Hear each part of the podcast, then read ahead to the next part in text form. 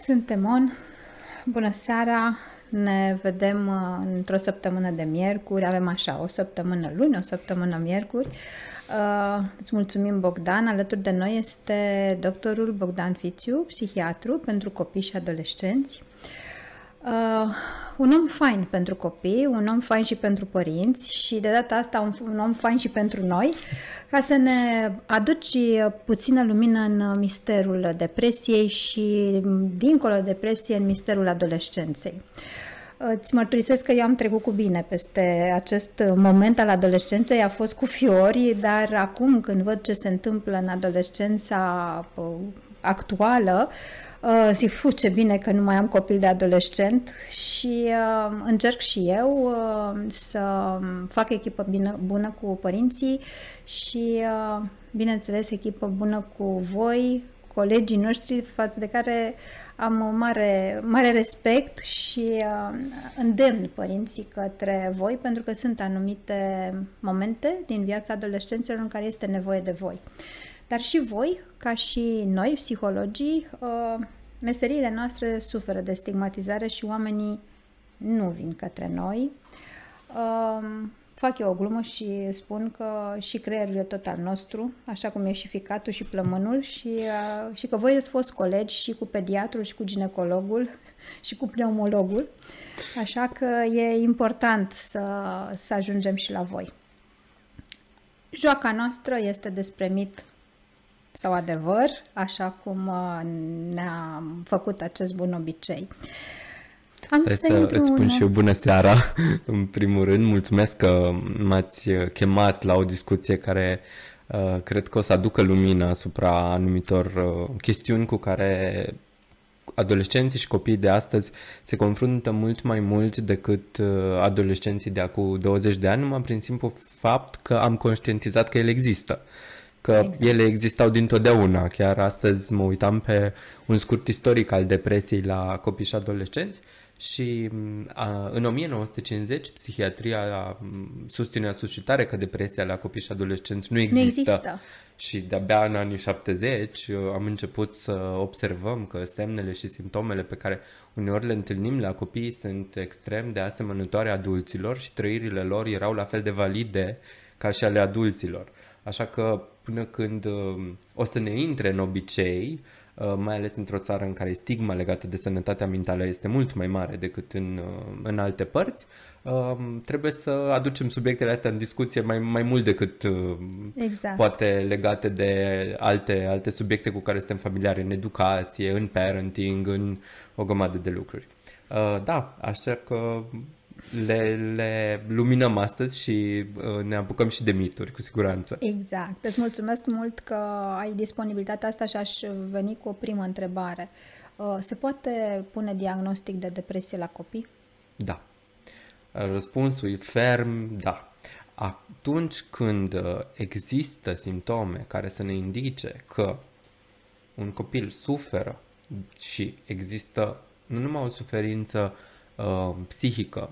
Deja vedem dificultăți într-o grămadă de alte planuri ale copilului, învățare, școlarizare, interacțiunea cu prietenii. Uh, putem să ne gândim la asta, doar că de multe ori simptomele și semnele pe care copiii le au vis-a-vis de episoadele de depresie sunt total diferite față de ale adulților.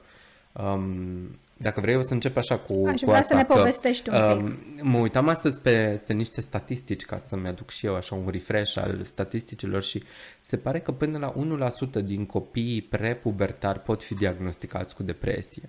Asta pare, nu pare foarte mult în, în statistică, dar dacă ne gândim că probabil foarte mulți dintre ei trec nedetectați prin astfel de trăiri și prin astfel de dificultăți, Uh, probabil că e relevant pentru, pentru noi să știm asta. Și cum arată depresia la un copil?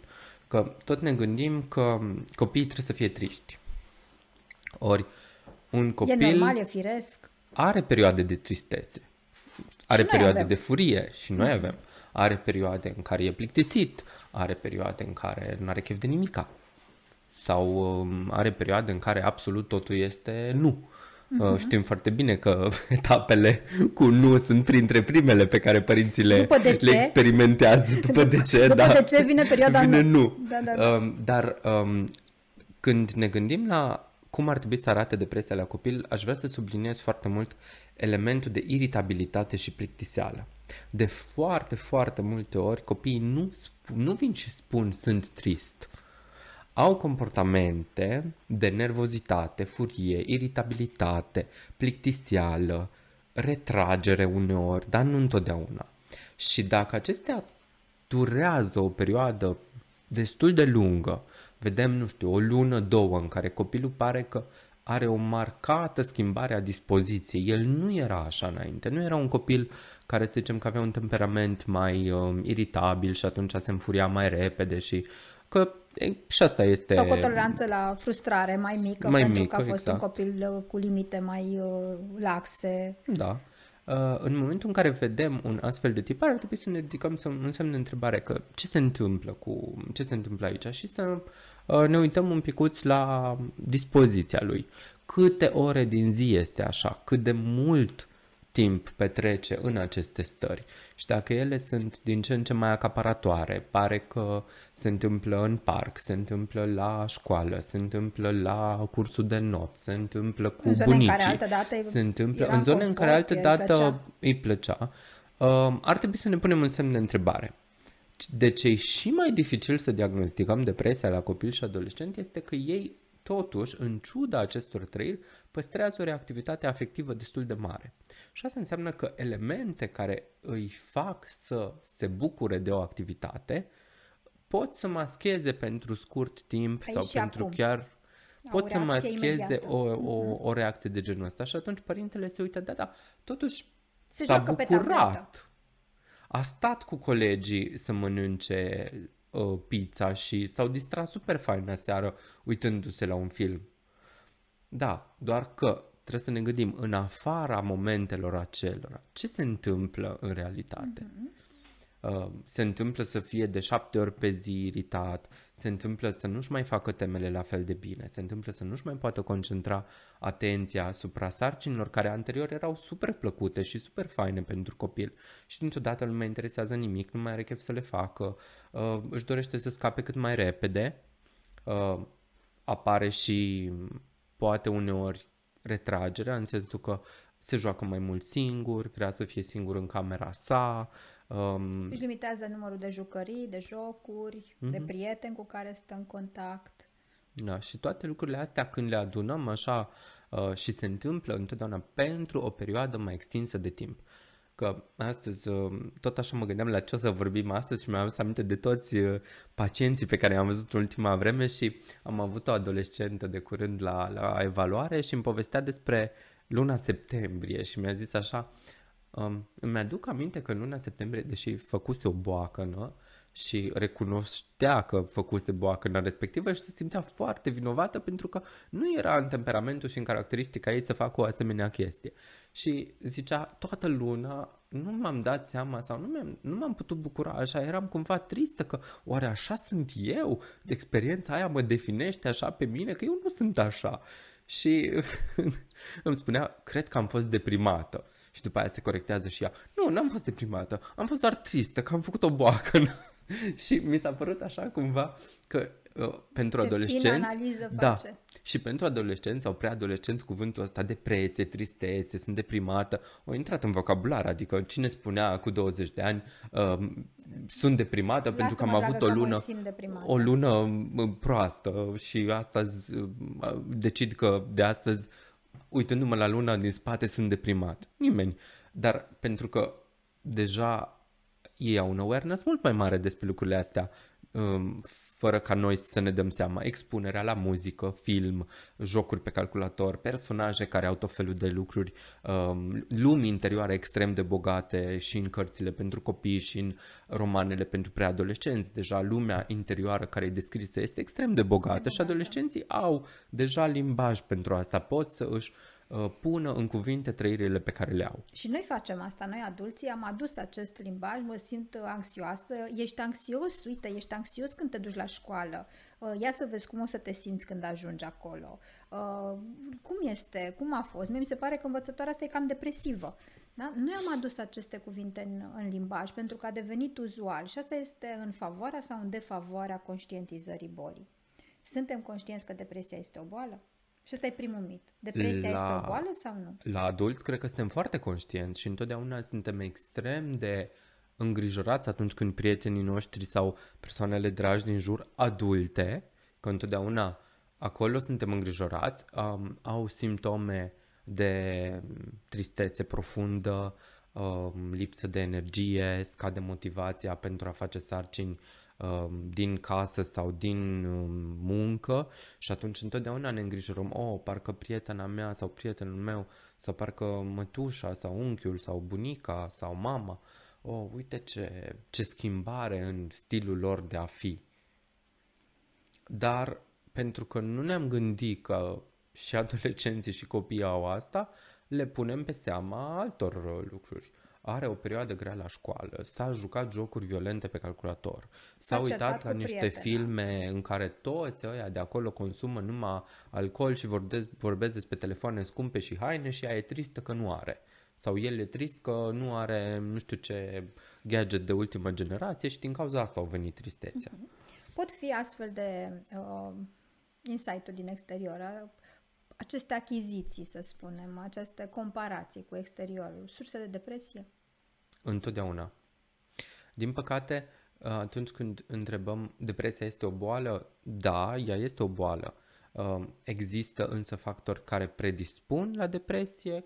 Cu siguranță că da, genetica ne arată că um, tulburarea depresivă apare atunci când interacțiunea dintre anumite gene care vulnerabilizează sistemul de noradrenalină, serotonină, dopamină al creierului în niște modificări chimice și biologice specifice um, episoadelor depresive, interacționează cu factori de mediu, factorii de mediu putând fi multipli, de la um, lucruri extrem de dificile, cum ar fi psihotraumele, evenimente de gen uh, o boală cronică, decesul unui membru al familiei, uh, lucruri care schimbări sunt fundamentale schimbări, în viața copiilor. E, da, divorțul părinților. Uh, schimbarea școlii. Schimbarea școlii, bullying-ul, bullying-ul care, iarăși, este un, unul din, cred că acolo, top 5 uh, uh, factori care predispun sau vulnerabilizează o persoană care deja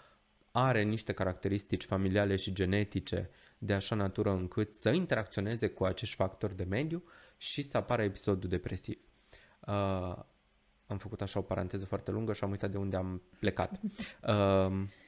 Uh, te întrebam eu dacă în depresie, dacă depresia este uh, o boală sau nu și uh, îmi vorbeai da. despre genetic, factori, factorii genetici și factorii din mediu.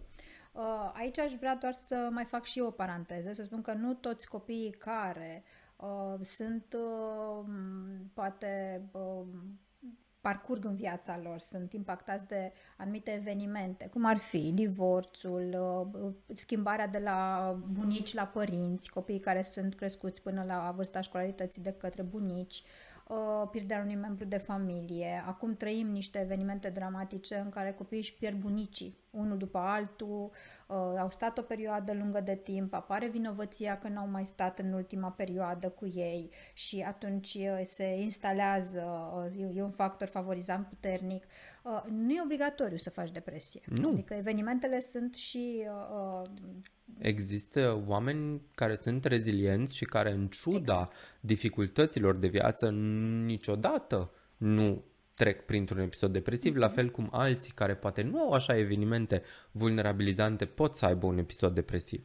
Și atunci, uh, când vorbim despre prevenție, noi ne putem uita la cam ce știm că este principalul lucru care, de exemplu, um, când un copil are o perioadă mai dificilă, ne putem uita la principalele lucruri care știm că se întâmplă. Întrebăm, există cineva care te hărțuiește la școală, care își bate joc de tine, care îți face lucruri urâte, care, nu știu, răspândește zvonuri, eliminăm bullying da, ca și factor.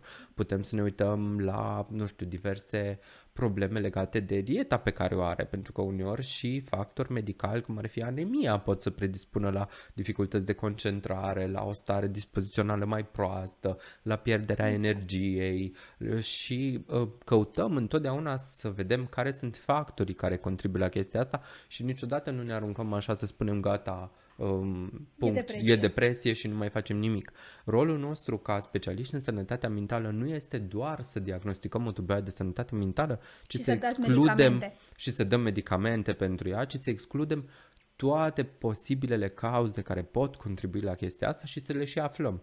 Și atunci, um, de foarte multe ori, uh, le spun părinților la începutul întâlnirii că s-ar putea să avem la final o serie de investigații care să nu aibă absolut nicio legătură cu asta și să trecem pe la medicul endocrinolog, pe la medicul orelist, pe la medicul care, uh, pneumolog, cum ai amintit, uh, da, da, da. Um, care să încercăm să eliminăm toate cauzele care pot să ne arate ca un simptom de, de tulburare de sănătate mentală și care el să, să nu fie.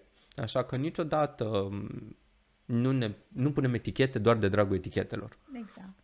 Um, mă întreabă cineva dacă bullyingul care nu a fost identificat la timp și a instalat deja depresia uh, de câteva, de câțiva ani uh, mai poate fi tratat. O depresie cronică la copii există? Um, trebuie să înțelegem despre depresie mai multe lucruri. Este un um, o tulburare episodică. De exemplu, un episod depresiv neidentificat și netratat durează cam 9 luni și uneori are remisie spontană. Fiecare astfel de episod depresiv este în general, dacă nu este tratat, identificat și manageriat corect, predispune și vulnerabilizează la următoarele episoade depresive.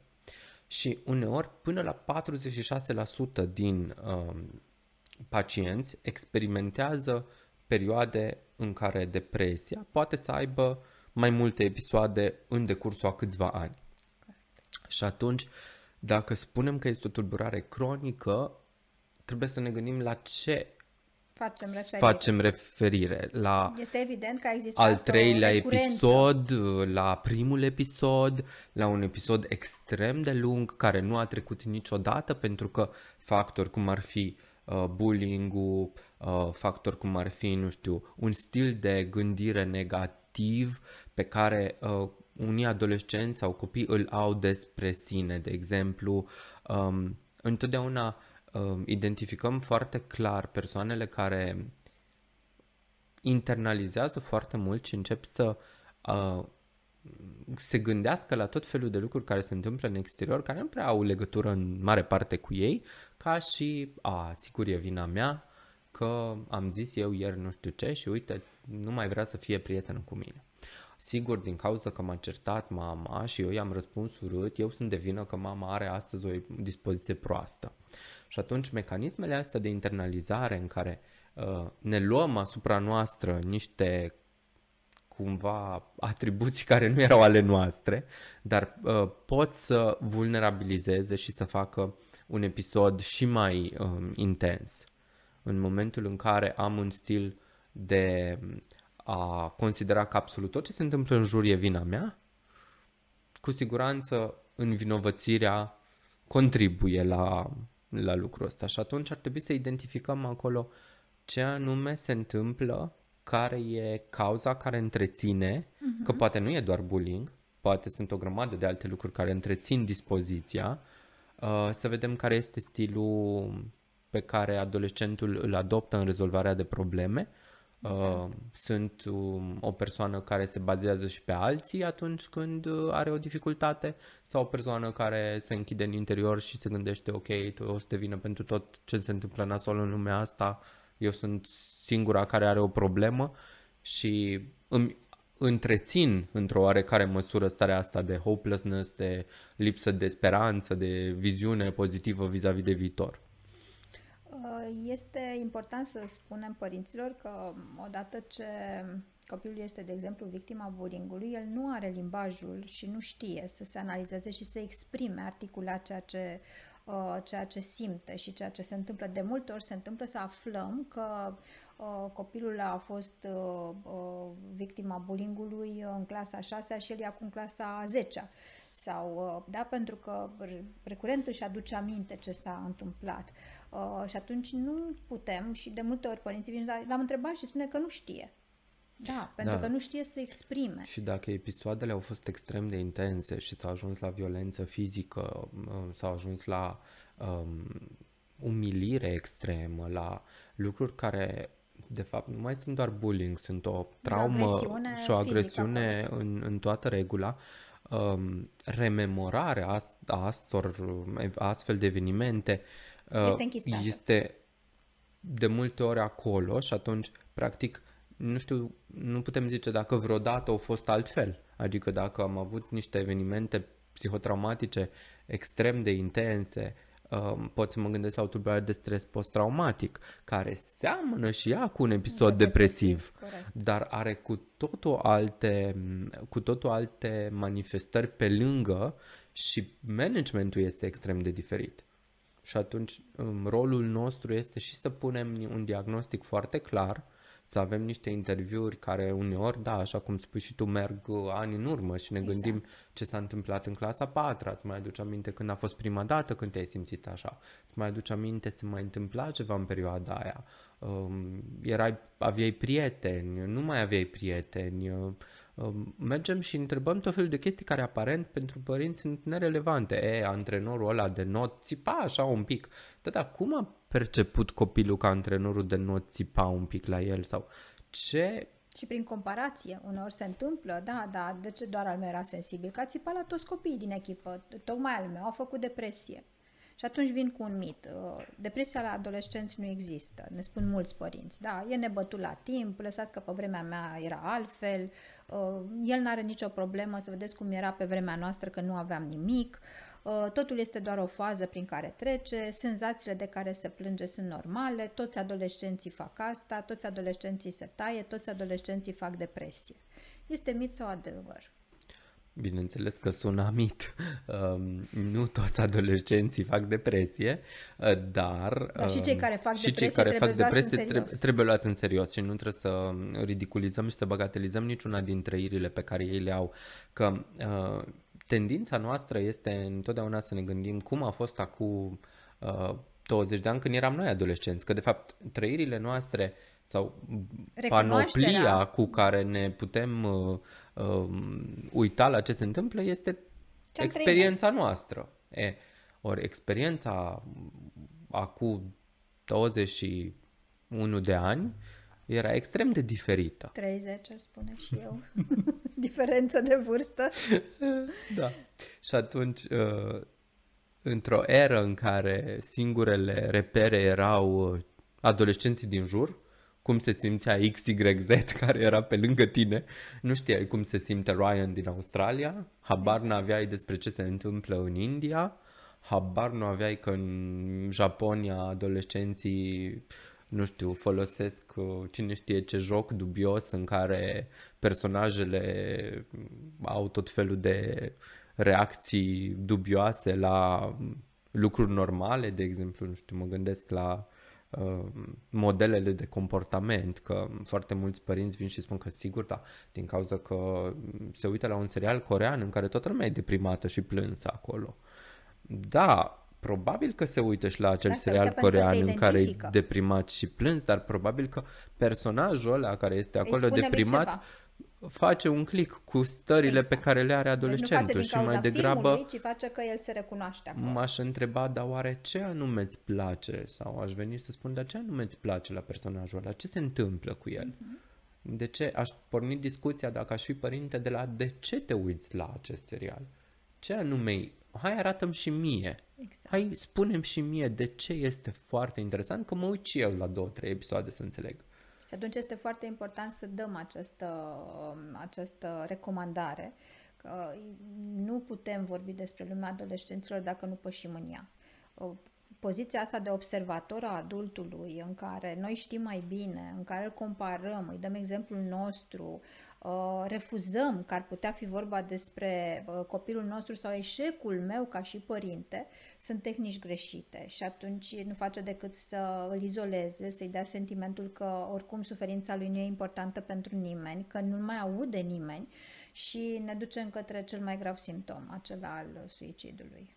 Este posibil suicidul la adolescenți și cum este în raport cu adulți? Din, Statisticile ne spun Din că... păcate, de exemplu, acum pe, pe populația pediatrică din România nu am un studiu foarte clar să vă prezint, dar uh, să ne gândim că este în Statele Unite ale Americii prima cauză de mortalitate la adolescenți și adulții tineri.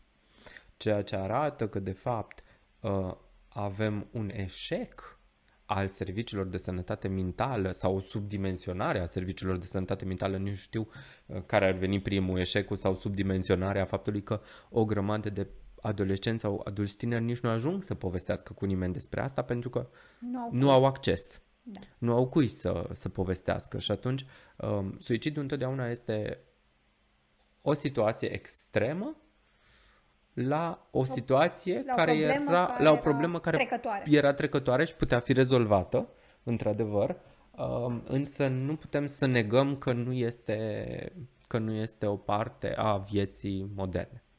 Așa este, apropo de statisticile de care spui, internațional România stă foarte bine.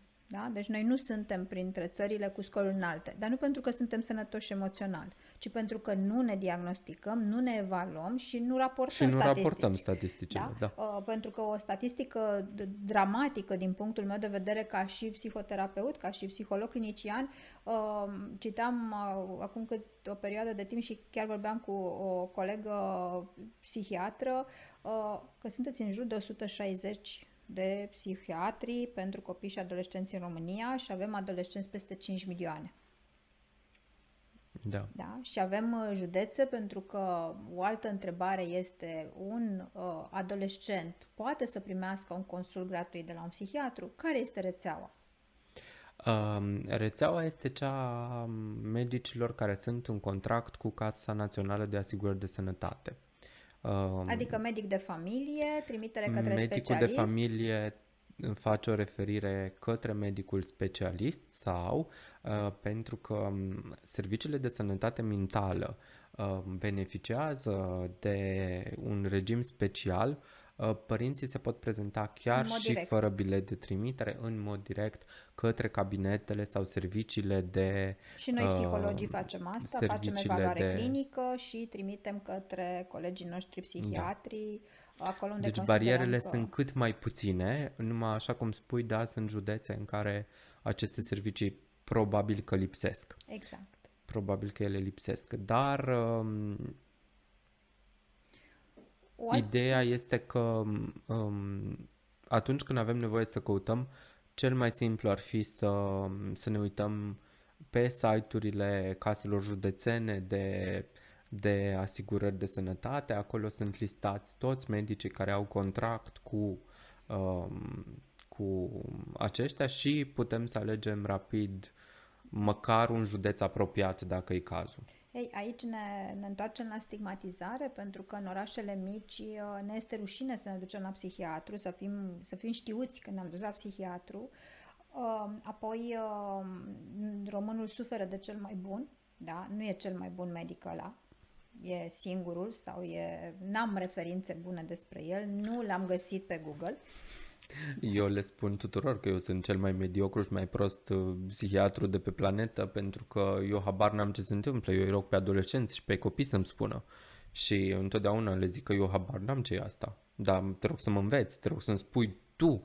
Și de multe ori văd părinții în cabinet cum ridică din, din sprâncene și se uită așa la mine destul de ciudat. Da. Dar într-adevăr, uh, nu trebuie să căutăm cel mai bun doctor, nu trebuie să începem să găsim Păi trebuie să le și spunem, trebuie să accesăm serviciul care e cel mai aproape de noi și care ne poate oferi ajutor. Exact, dar trebuie să le spunem uh, uh, celor care ne urmăresc că asta face un medic bun. El nu lucrează cu rețete prestabilite și că subiectivitatea și unicitatea copilului este cea mai importantă, că nu există doi copii la fel, că nu există două suferințe la fel și până nu întrebi cum e pentru el, nu avem de unde să știm care este realitatea.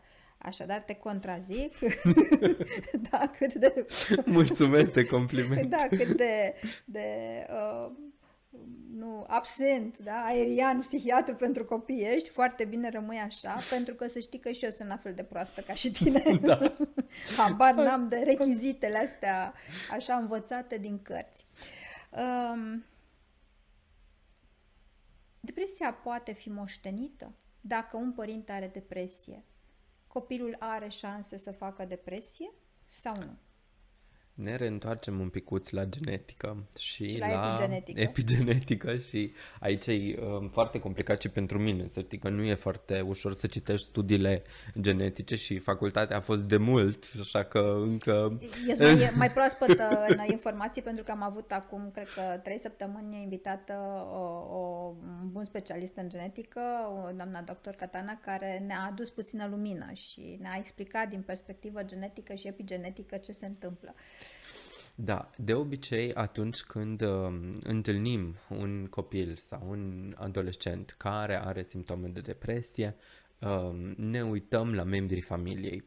Uh, se observă că în anumite uh, familii, într-adevăr, pot să existe mai mulți membri ai unor generații diferite uh, care să, să aibă uh, simptome sau să fie avut la un moment dat simptome de depresie. Uh, vis-a-vis de moștenirea genetică, iarăși trebuie să se întâlnească acea vulnerabilitate genetică cu acel factor, factor. de mediu sau factor vulnerabilizant precipitant care să... Deci nu înseamnă că dacă un copil într-adevăr uh, are un părinte depresiv sau un părinte care a suferit la un moment dat în viață un episod depresiv care a fost manageriat și care s-a încheiat, va suferi automat de depresie. Uh, un alt uh, lucru care s-a observat este atunci când uh, un părinte își tratează și își managerează corect depresia, este o sursă bună este o de informare sursă, pentru copii. Da, pe lângă asta, dar și simptomele pe care copiii le pot avea în timpul episoadelor depresive ale părinților se remit. Exact. Deci trebuie să ne uităm foarte, foarte atent când discutăm dacă un copil care este în fața noastră sau un adolescent, într-adevăr, eu întotdeauna mă duc și întreb ce se întâmplă în momentul ăsta și uneori iau la interviu și, și părinții. părinții și dacă pot aflu și despre bunici și un picuț să văd cu cine petrece copilul timp mai mult și care sunt um, lucrurile la care este expus. Deci, da, trebuie să ne uităm cu atenție că poate să fie o tulburare familială în care să găsim și alți membri ai familiei și atunci să-i și îndreptăm către servicii, pentru că de foarte multe ori mi s-a întâmplat să am discuții către, părinte cu, către alți membri ai familiei uh, care petreceau mult timp cu copilul sau în care copilul era îngrijit Fratele de aceștia. mai mare, și bona, bona. bunica. și în momentul în care um, aceștia au apelat la serviciile potrivite, simptomele copilului s-au îmbunătățit s-au sau chiar s-au remis.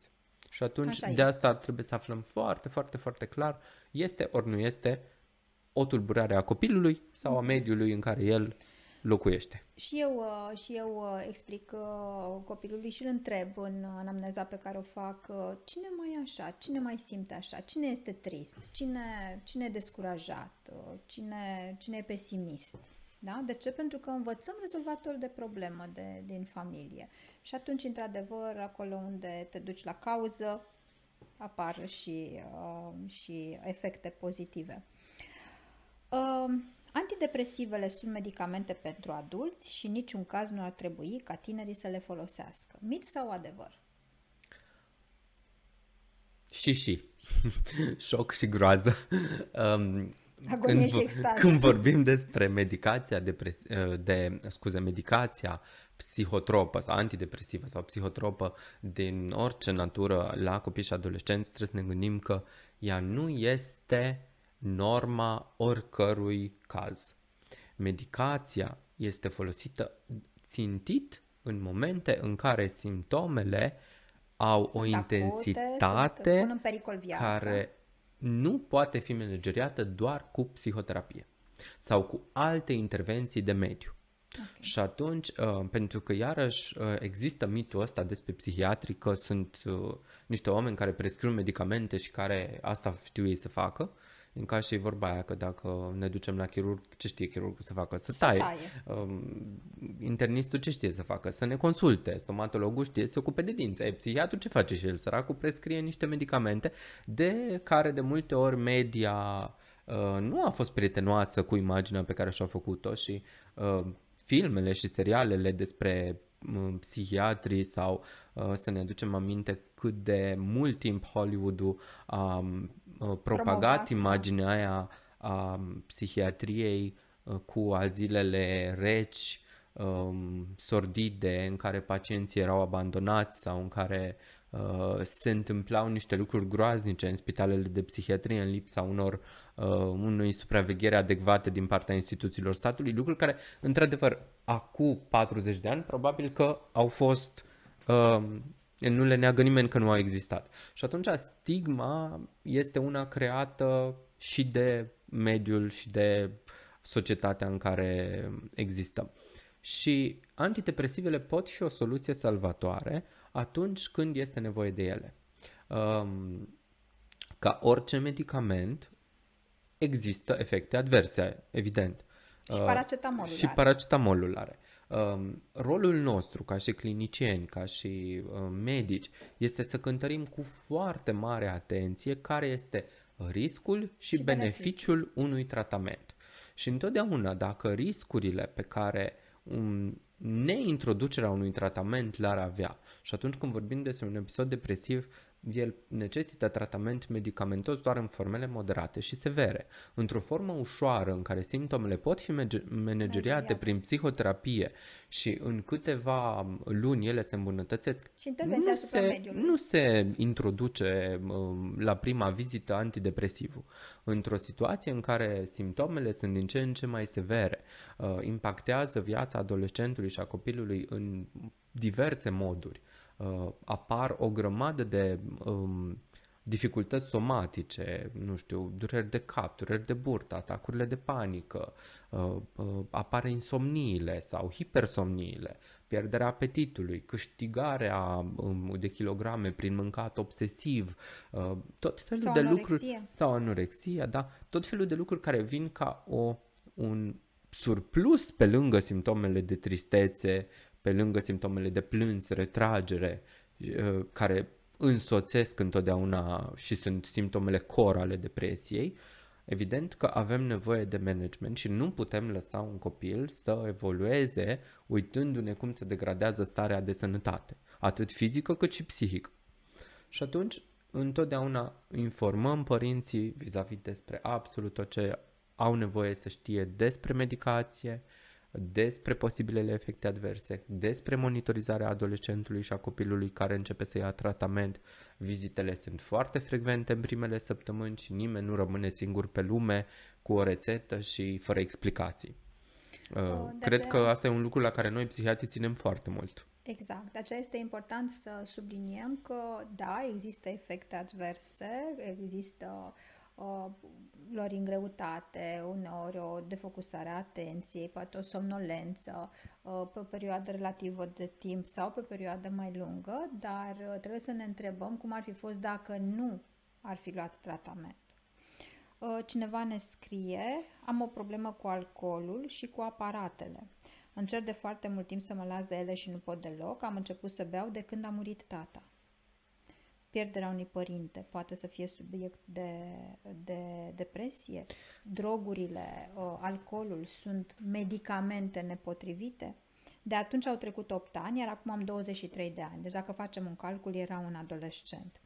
Uh, își dorește să se lase, a fost consumator și de alte substanțe, uh, dar uh, nu știe cum să facă asta ce facem cu alcoolul și cu dependențele de substanțe, pentru că sunt o realitate. Trebuie să știm că există dealer pe lângă școli, adolescenții îmi spun că sunt în școli, da? nu pe lângă, ci în. uh, că există bullying, dacă nu fumezi, dacă nu te droghezi, nu ai ce să cauzi la petrecere, nu ai de ce să vii cu noi, la vârste destul de mici, 15-16 ani deja.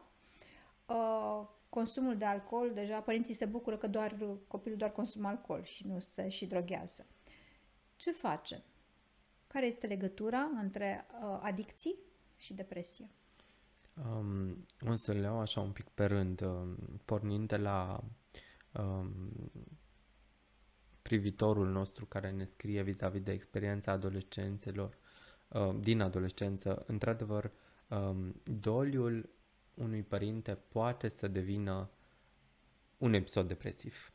Um, de foarte multe ori uh, se considera sau în trecut se considera că în perioada de doliu o persoană nu poate fi diagnosticată cu un episod depresiv pentru că uh, o era o reactivă la o situație de înțeles, însă tot ceea ce depășește o perioadă normală. Ce înseamnă o perioadă normală de doliu? Mm. Aș zice că la copii și adolescenți. La copii și adolescenți ar trebui să ne uităm la câteva luni bune de simptome.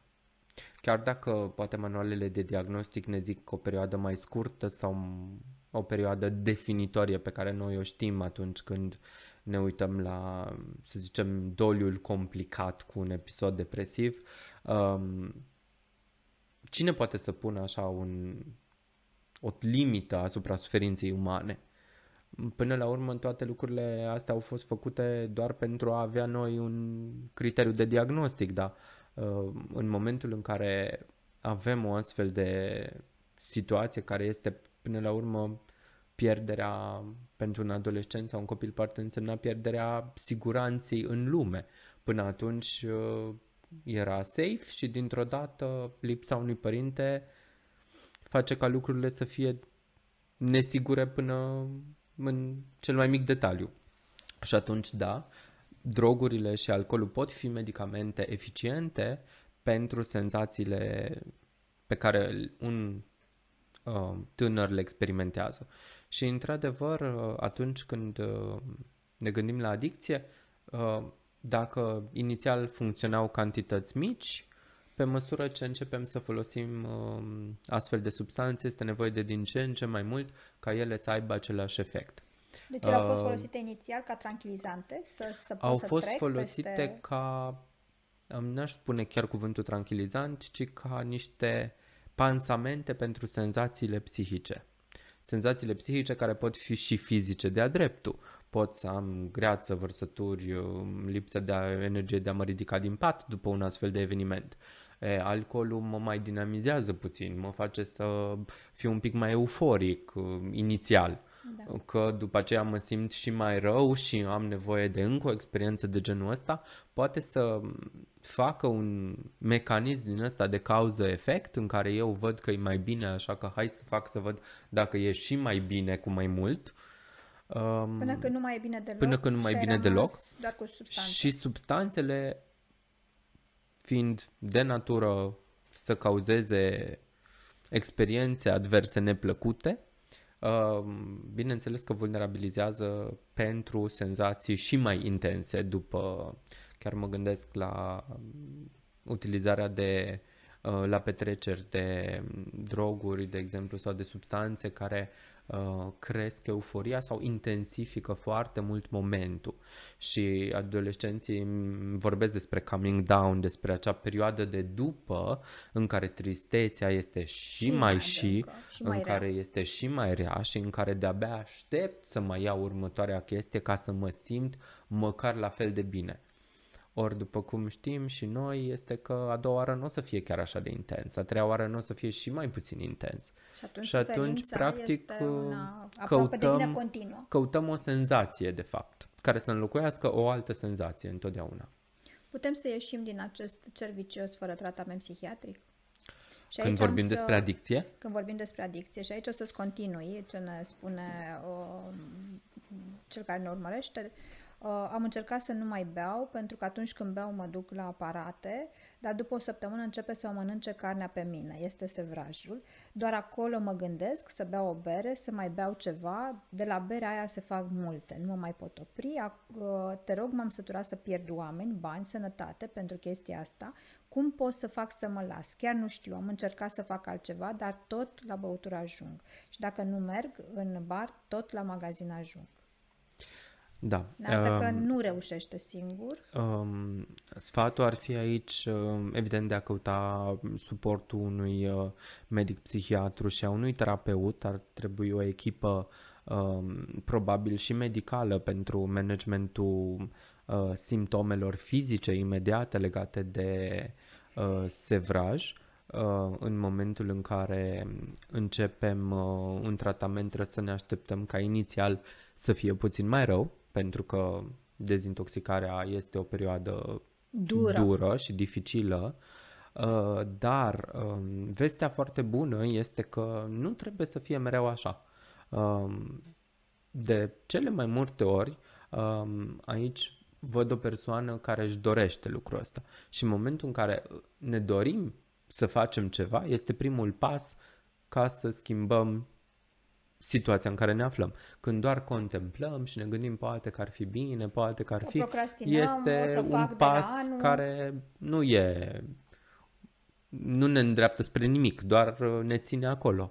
Um, în momentul ăsta, pasul următor ar fi în acest... să nu fie singur și exact. să găsească un psihiatru și un terapeut. Sunt o grămadă de oameni care lucrează cu în sistemele naționale de asigurări și care cu siguranță pot, să, pot să-l ajute în demers. Um, pentru că am întâlnit de multe ori tineri care sunt într-o astfel de situație, în consum, în adicție de alcool și de uh, alte substanțe interzise, bineînțeles că și-au periclitat calitatea vieții și nu au un job, deci nu au asigurări este o urgență psihiatrică, pot primi tratament și suport uh, medical și medicamentos dacă nu sunt asigurați în sistemul național? Uh, pe termen lung nu știu uh, să răspund la această întrebare, dar pentru cazurile de urgență imediată, da. da. Este orice urgență psihiatrică imediată Uh, este și, bineînțeles, după aceea se găsesc forme, sunt o grămadă de sunt, uh, uh ONG-uri lucruri care, care exact, fundații, fundații care au specialiști care, și... și chiar și în momentul în care situația financiară nu permite, um, sigur se găsesc resurse dacă le căutăm. Exact. Deci răspunsul este da, poți fi ajutat, uh, du-te către un psihiatru, către un psihoterapeut, ne poți scrie și nouă officearondeprehab.ro suntem o echipă de psihologi, suntem în contact cu colegii noștri psihiatri și încercăm să uh, direcționăm și să facem un management de caz. Un alt mit. Ca părinte, îmi cunosc cel mai bine copilul și nu știu dacă este trist sau deprimat. Cum fac diferența? Foarte greu. pentru că, de fapt, nu ne Când cunoaștem. pentru că nu ne cunoaștem adolescenții. De cele mai multe ori, um, poate că o să fiu un pic nepopular, dar părinții au așa o aroganță vis-a-vis de doar eu îmi cunosc copilul și ușor și nu este este adevărat, pentru că la adolescență poate că, da, în momentul în care era mic și spunea absolut orice, da, adolescenții disimulează și își ascund trăirile care nu vor să fie văzute, știute, văzute și știute. Și atunci, de foarte multe ori, habar nu avem de fapt ce se întâmplă în lumea interioară a adolescentului. Uh, indiferent uh, cât de ciudate îi se par lui gândurile, uh, nu o să vină de foarte multe ori nu o să vină să le spună părintelui. De cele mai multe ori, persoanele cele mai apropiate de vârsta lor sunt cele care află primele, uh, prietenii cei mai buni sunt cei care află primii, dacă aceia sunt uh, și de calitate și nu încep să își bată joc de adolescent. Uh, și, surprinzător, am avut foarte multe cazuri în care prietenii și-au trimis prietenii care veneau la ei să le, să le spună asta, eu trimis la psihiatru sau le-au spus să știi că și eu am fost la cineva. Uite, du-te să vorbești cu. Am fost și eu la terapie când aveam uh, atacuri de panică sau am fost și eu la terapie când mi-era frică să fac nu știu ce. Ia, du-te vezi dacă nu poți să vorbești cu foarte bine punctat, Bogdan, pentru că uh, de foarte multe ori se întâmplă copiii noștri să se ducă la copii, da, și să ceară ajutorul și ei nu au această capacitate, ei nu au cum să ofere ajutorul. Nici noi, părinții, nu putem să oferim ajutor în anumite situații. Și atunci un sfat pentru aparținători, cum îi numim noi, pentru cei din jur, nu vă asumați responsabilitatea. Există această uh, acest curent printre adolescenți de a rămâne în live cu copii care amenință că se sinucid. Și ei cred că au puterea să-i țină în viață pe acei copii. Și atunci se apare o contagiune, cumva cu ghilimele de rigoare și devin obosiți, devin uh, înfricoșați, devin depresivi și ei la rândul lor. Uh, și atunci ce recomandare, ce poți să faci pentru prietenul tău este să îl îndrept, îndrept să îl îndrumi către un psiholog, către un psihiatru. Sau uh, inclusiv consilierii școlari. Uh, exact. Foarte multe școli au în acest moment un da, consilier dar nu vrem școlar. Să spunem la școală. Și um, dacă există Uh, consilierul școlar poate fi o resursă. Așa poate este. să fie primul care să afle, poate să fie primul om care discută cu părinții, poate să fie primul om de la care copilul primește niște sfaturi avizate. De cele mai multe ori, uh, însă, adolescenții la care au fost expuși la um, seriale, mă gândesc foarte mult la, la Netflix și la um, seriale care de foarte multe ori abordează această temă a depresiei, suicidului, um, tot timpul acolo um, am regăsit subiectul ăsta de a discuta cu cineva în care ai încredere, o persoană adultă, indiferent că este un profesor, că este un antrenor, că este părintele altui absolut copil. părintele altui copil, dacă exact. e un părinte efectiv cool, e cineva. Ei, în care am da. încredere, acolo mă duc și vorbesc și spun și povestesc foarte bine. Îndreptați-vă către un adult. Cineva care poate să fie responsabil să ne ajute în continuare. Și uh, aici aș vrea să subliniez un pic că aminteai de colegii mei uh, consilierii școlari. Există această cutumă, această frică că nu mă duc să vorbesc cu consilierul școlar pentru că o să spună profesorul și pentru că imaginea mea în școală uh, va fi periclitată. E un fel de, de frică la noi de HR, nu? Să nu afle HR-ul, cu atunci o să mi se întâmple ceva.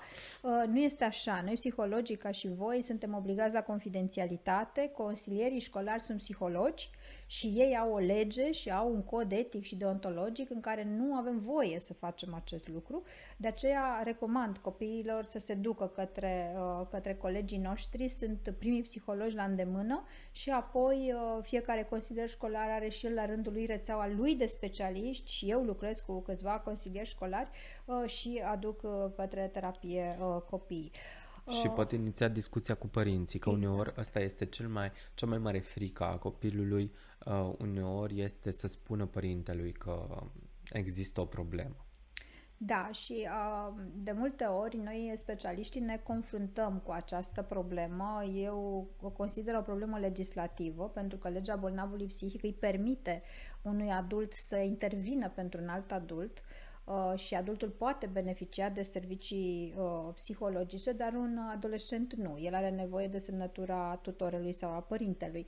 Și atunci uh, asta este una din marile probleme. Care, ce împiedică un adolescent să ajungă la servicii de specialitate este proximitatea de specialist, lipsa banilor și acordul părintelui. Așadar, vă invităm, dragi părinți, și cred că și tu faci inițiativa, uh, uh, îndemnul ăsta, uh, ajutați-vă copiii să consulte un psiholog, un psihiatru. Nu înseamnă că sunt un părinte prost, nu înseamnă că am greșit undeva, nu înseamnă că am un copil defect. Înseamnă că mă duc și îmi fac acele analize anuale de sânge, nu? De, de ce trebuie să-mi fie rușine când mă duc la psiholog sau la psihiatru? De ce nu mi-e rușine și când fac analizele anuale? Dacă copilul a, a adus în discuție o astfel de trăire, nu o bagatelizați. Duceți-vă către un specialist. Nu întotdeauna plecăm cu rețeta, nu întotdeauna plecăm cu diagnosticul, așa cum ne povestea foarte frumos Bogdan, avem nevoie să știm cu certitudine ce se întâmplă. Și aici uh, eu mă mai confrunt cu o, o dilemă a părintelui. Uh, unde unde încetează uh, intimitatea adolescentului și unde apare necesitatea de a afla ce se întâmplă cu lumea închisă a adolescentului. Este ok să căutăm în telefonul copilului, este ok să intervievăm uh, uh, colegii, prietenii, este ok să căutăm jurnalul și să citim în el, este ok să intrăm pe contul de Insta, de TikTok, uh, de Facebook, nu mai au ei că e old style, da? Uh, unde? Um, pentru că știi... Foarte dificilă întrebare. Exact. Pentru că aș zice că totul pleacă de la relația pe care o stabilesc cu adolescentul La încredere. Meu. Și până la urmă, dacă eu trebuie să încep să caut în intimitatea adolescentului, pe o deja mi se pare că relația nu este unde trebuie să fie. Un, ar trebui să ne Problema pe care eu o observ este că părinții nu-și dau seama că de la adolescență au parteneri alături. Nu mai au copii care să care asculte se și se subordonează la limită imediat. Da, poate chestia aia este valabilă la, până la o anumită vârstă, dar la adolescență, pentru că nu mai este... Pentru că este și el un adult tânăr. Da. Nu exact. mai este cineva care îi spui să stea pe scaun și el stă pe scaun, te întreabă, dar de ce să stau pe acest scaun? Eu vreau să stau pe fotoliu. Exact. Și începe să-ți spună foarte clar ce anume își dorește el și dacă și începem să îl el. luăm cu superioritate și să-i spunem că știm noi mai bine că fotoliu, că scaunul e mai confortabil decât fotoliu atunci când trebuie să mâncăm, dintr-o dată începem o luptă nesfârșită de putere între exact. cine e mai cine pe cine, cine, pe cine subordonează. Și atunci Aș zice că da. Uh, într-o situație de criză, în care vedem că adolescentul nostru are din ce în ce mai multe semne și semnale de alarmă, chiar dacă moral nu e justificat să mă apuc să-i caut prin lucruri, poate că... Medical este o necesitate. Este o necesitate la un anumit moment. Exact. Uh, aș fi foarte sincer după aceea cu adolescentul pentru motivele pentru care am făcut lucrul ăsta. Aș explica de ce și ce m-a dus pe mine ca adult să încep să fac aceste lucruri. Dacă nu am niciun semnal de alarmă și de îngrijorare și mă apuc să caut numai pentru voyeurismul de a vedea ce face un adolescent, s-ar putea ca situația să nu fie... Pentru că adolescenții de multe ori, de multe ori se, se prind când oamenii le umbră prin lucruri și se prind când sunt supravegheați și urmăriți și de acolo să se iște conflicte mult mai uh, mult mai, uh, mai grave, mai grave și, și nenecesare. Nenecesare uh, și se strică relația de suport, că așa ar trebui da. să fie. Noi părinții suntem prietenilor, dar în primul rând suntem părinți. Uh, Uh, și atunci este foarte, foarte important să lucrăm la relația de încredere. Uh, de aceea eu recomand uh, întâi să cerem acordul, să ne arătăm îngrijorarea. Uite, eu te văd că nu ești bine de o perioadă de timp, vrei să vorbim despre asta și să fim pregătiți să primim și răspunsul nu, nu vreau să vorbesc cu tine uh, îl mai las câteva zile și apoi spun, uite, eu cred că împreună, dacă uh, pe mine m-ar liniști dacă aș vedea, dacă mi-ai dat și mie muzica pe care o asculți, uh, tablourile pe care le pictezi, poeziile pe care le scrii, uh, conversațiile pe care le ai cu prietenii tăi și poți să alegi tu, nu trebuie să intru eu în intimitate, jurnalul pe care îl scrii, eventual putem să facem share, că și noi am avut un jurnal și noi ne-am simțit rău și noi am aflat informații de la colegi, de la colegi cu privire la alți copii. Uh, eu câteodată chiar recomand părinților să pună acea întrebare de care ne e frică. Și nouă specialiștilor ne e frică să întrebăm, te-ai gândit vreodată să-ți faci rău? Te-ai simțit atât de rău încât să te gândești la moarte?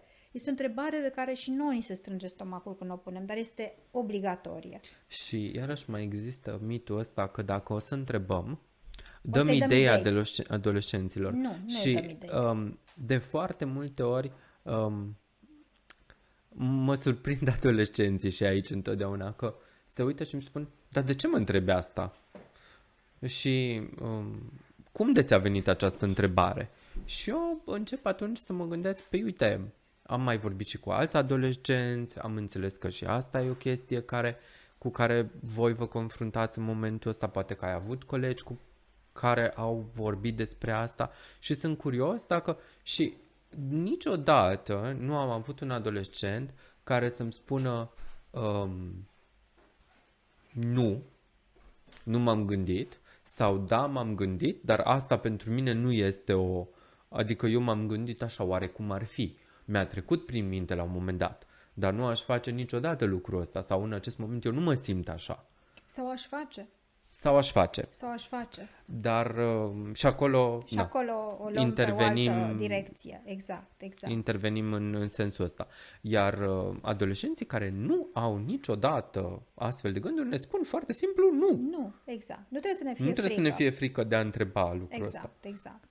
Um, de ce spunem asta și de ce facem, uh, uite, și astfel de, de evenimente, tocmai pentru a fi material. Ăsta este o ocazie foarte bună, uite ce am auzit, uite ce am văzut, uite ce filmuleț este pe, pe Facebook în momentul ăsta sau pe YouTube. Uh, hai să-l vedem împreună. Tu ce părere ai? Da? Și atunci poate să fie un moment de conexiune. Uh, se poate trata depresia doar la psiholog? Când este nevoie să mergem la psihiatru? Uh, formele ușoare de uh, depresie, de tristețe, formele care nu au un impact extrem de mare și care uh, sunt incipiente, pot fi cu siguranță, cu succes manageriate în cabinetul de terapie.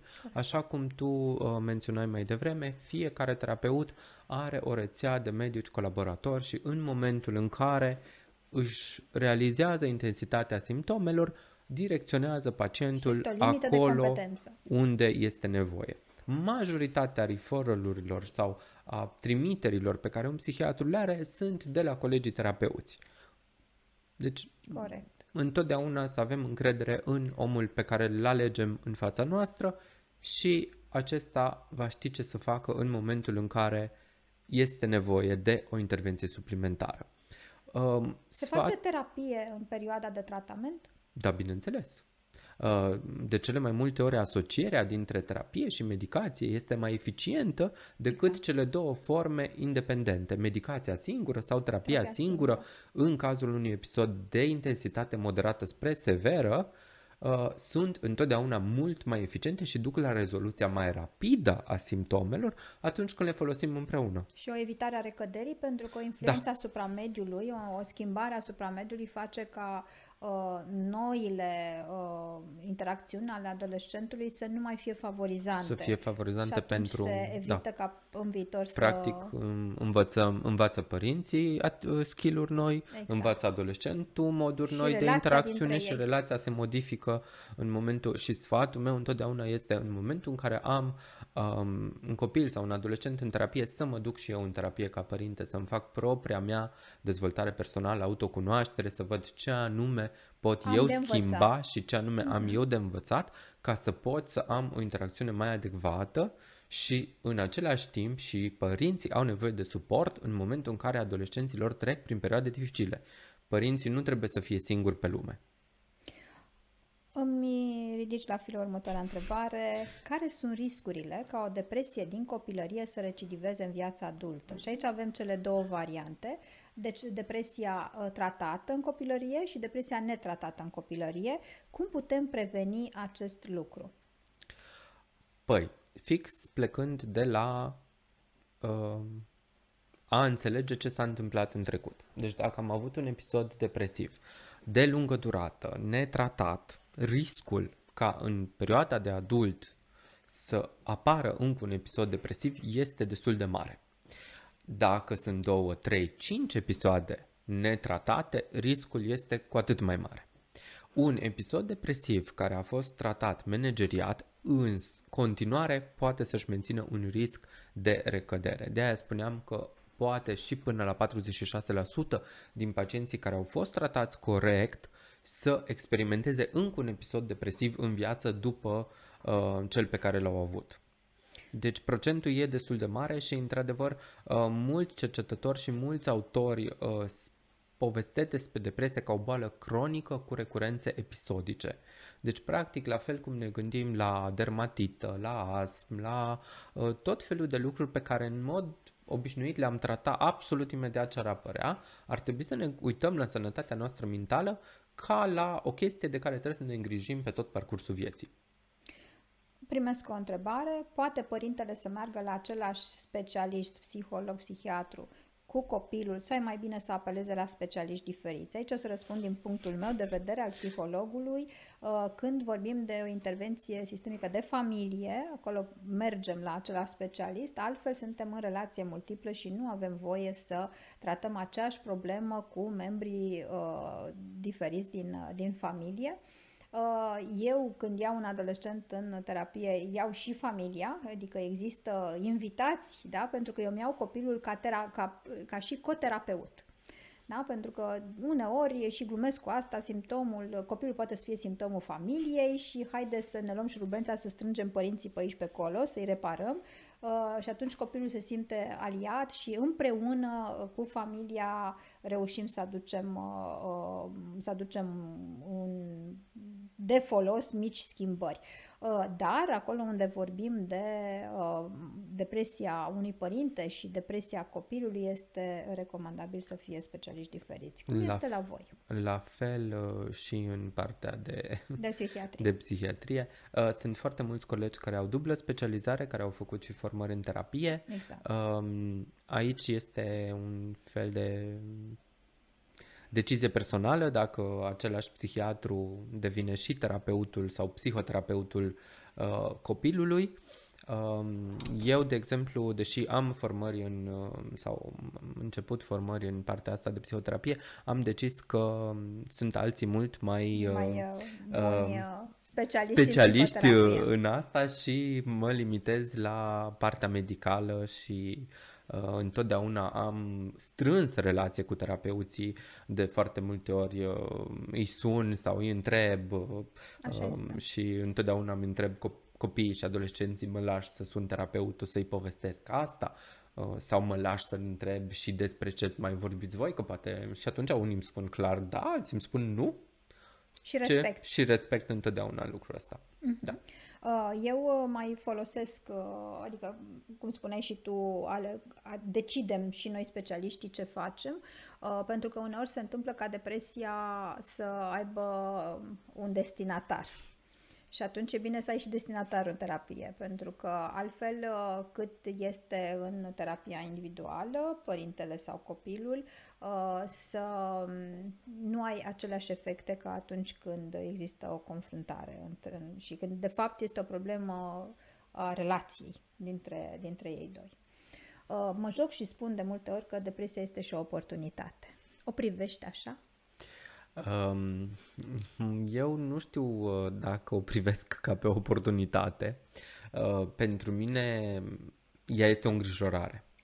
Uh, ca specialist în sănătatea mentală și ca avocat al copilului, că întotdeauna mă poziționez așa ca și, chiar dacă pare puțin ciudat, ca și apărătorul copilului la absolut orice îl apăr în fața profesorilor, îl apăr uneori în fața copiilor, îl apăr uneori pentru că ăsta ar trebui să fie rolul nostru. Cineva acolo trebuie să fie în cercul tău și să facă pe protectorul. Chiar dacă, um, și mai ales în perioadele astea de vulnerabilitate, um, chiar dacă uneori poate că um, facem prea multă protecție, uh, consider că ea este o oportunitate doar atunci când este ușoară. când o, un episod depresiv devine moderat sau sever, nu este o oportunitate pentru absolut nimeni și este o, o reală Uh, chiar um, mă uitam un picuț pe statisticile de astăzi. Să știi că eu m-am pregătit foarte mult pentru emisiune, pentru întâlnirea asta, pentru că mă gândeam uh, că o să mă întreb o grămadă de lucruri și atunci am vrut să, știi, să, să fiu cât mai la curent cu absolut tot ce se mai uh, discută și chiar am dat peste un studiu legat de uh, dezvoltarea socioeconomică a persoanelor care suferă de depresie. Și era un studiu care comparase două tinere Uh, una care era diagnosticată cu un episod depresiv în adolescență, deci înainte de împlinirea vârstei de 18 ani, și uh, au fost urmărite până la vârsta de 22 de ani.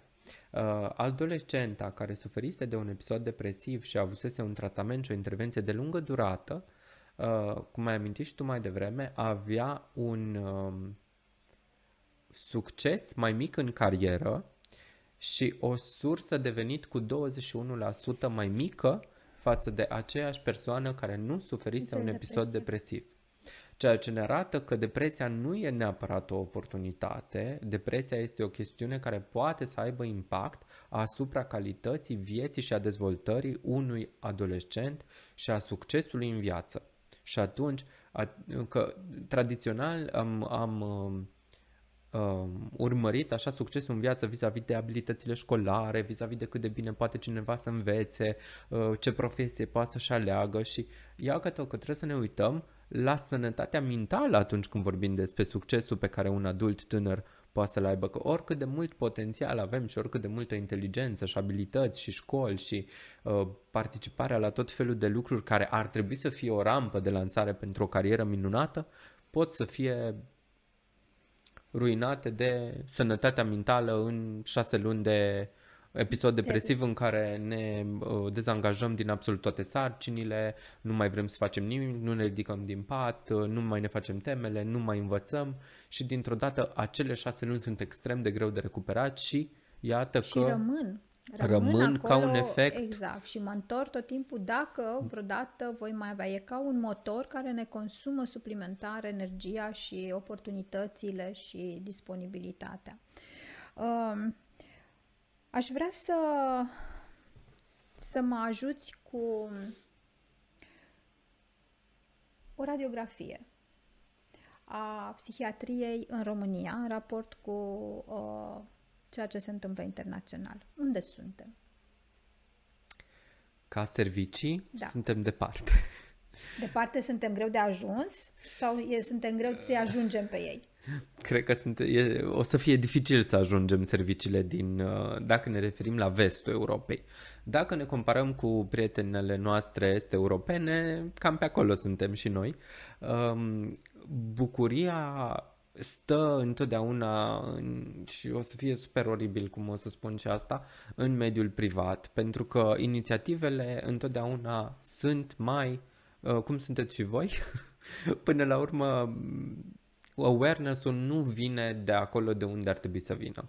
Programele naționale sunt greoaie, durează mult timp, nu se fac la... Sunt formale. Sunt supra sau subdimensionate, uh, nu țintesc sau nu ajung acolo unde trebuie și întotdeauna mediul privat, ca pentru multe lucruri din România, a fost și este drive-ul uh, um, inițiativelor, inițiativelor în acest, în acest domeniu, așa este. Uh, nu, nu există spitale private exclusiv pentru sănătate mentală pentru copii pentru și copii, din nu câte există, știu eu, în nu. acest moment nu există. Nici pentru adulți nu stăm uh, foarte uh, bine. Nu stăm foarte bine, de la copii chiar nu, chiar există, nu există. Așa că ne bazăm pe structura tradițională în acest moment și pe care trebuie că să nu uităm supra... că totuși structura asta tradițională formează oamenii de calitate care lucrează în toate în toate structurile private, private sau de stat. Adică așa nu... este, așa este. Uh, că este o muncă și o uzură foarte mare, nu este um, ușor de ales să-ți faci rezidențiatul în psihiatrie.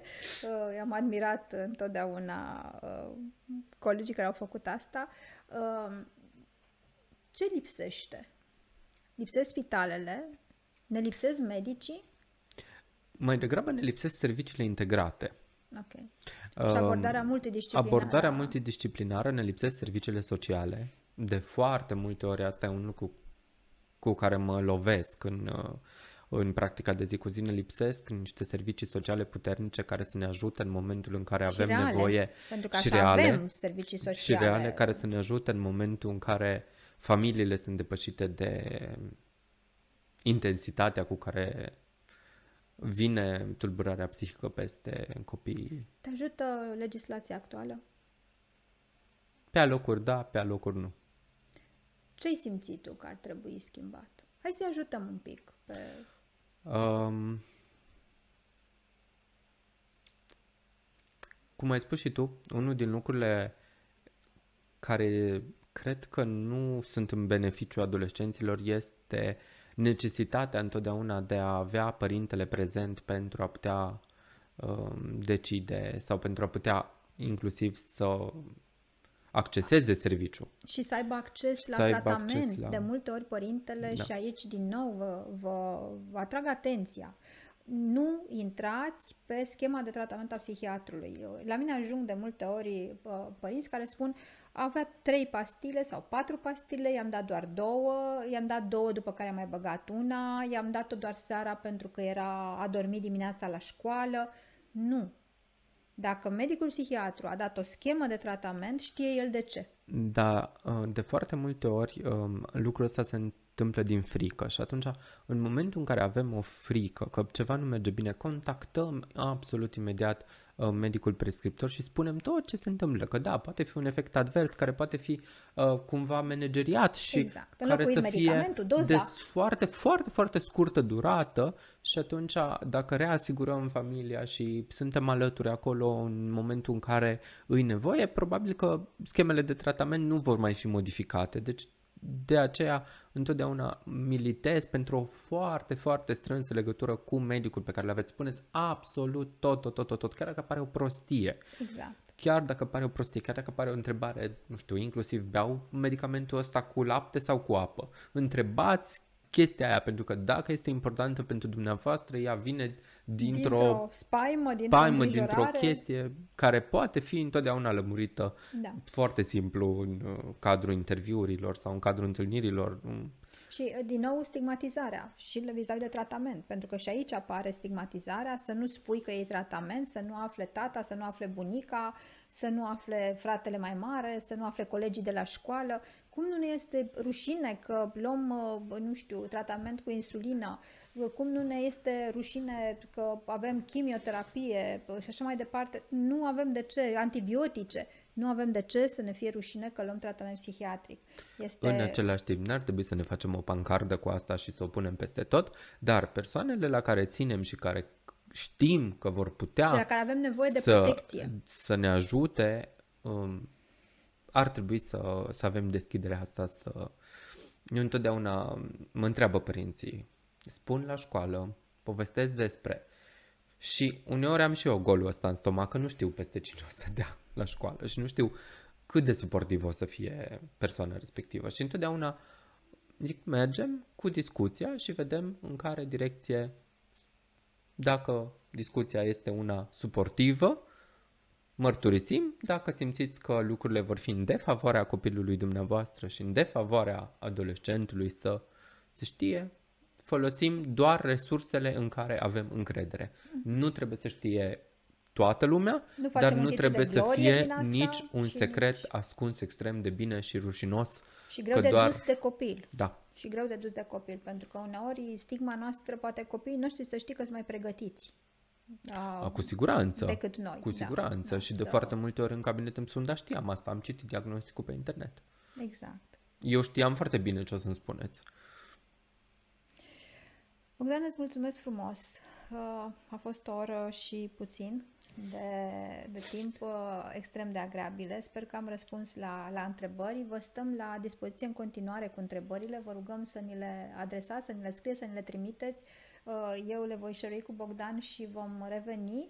Uh, îți fac invitația de pe acum, atunci când timpul tău să-ți permită, pe următoarea temă de mare interes, identitatea de gen și tulburările sexuale la adolescenți, la copii și adolescenți. Okay. Este o provocare, este o provocare, o provocare și o temă da. de mare actualitate. Okay. Copii de 12-13 ani astăzi uh, au uh, uh, își asumă identități, nu mai știm ce este normalitate și ce este anormalitate, ce e patologie și ce nu. Uh, și cred că va fi o temă, o temă interesantă, așa că ți lansez Și controversată în același timp. Mulțumesc foarte mult pentru invitație uh. și mulțumesc și eu pentru ora asta, care a trecut foarte, foarte repede.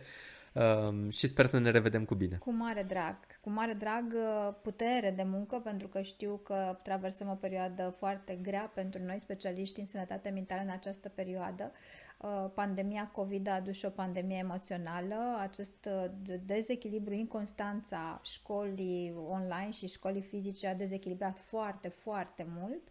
Uh, poate o să fim noi adulții un pic mai responsabili și mai atenți pentru că este un efect pe termen foarte lung. Noi nu ne dăm seama încă, dar uh, efectele emoționale asupra copiilor și adolescenților o să le vedem pe parcursul anilor de acum încolo.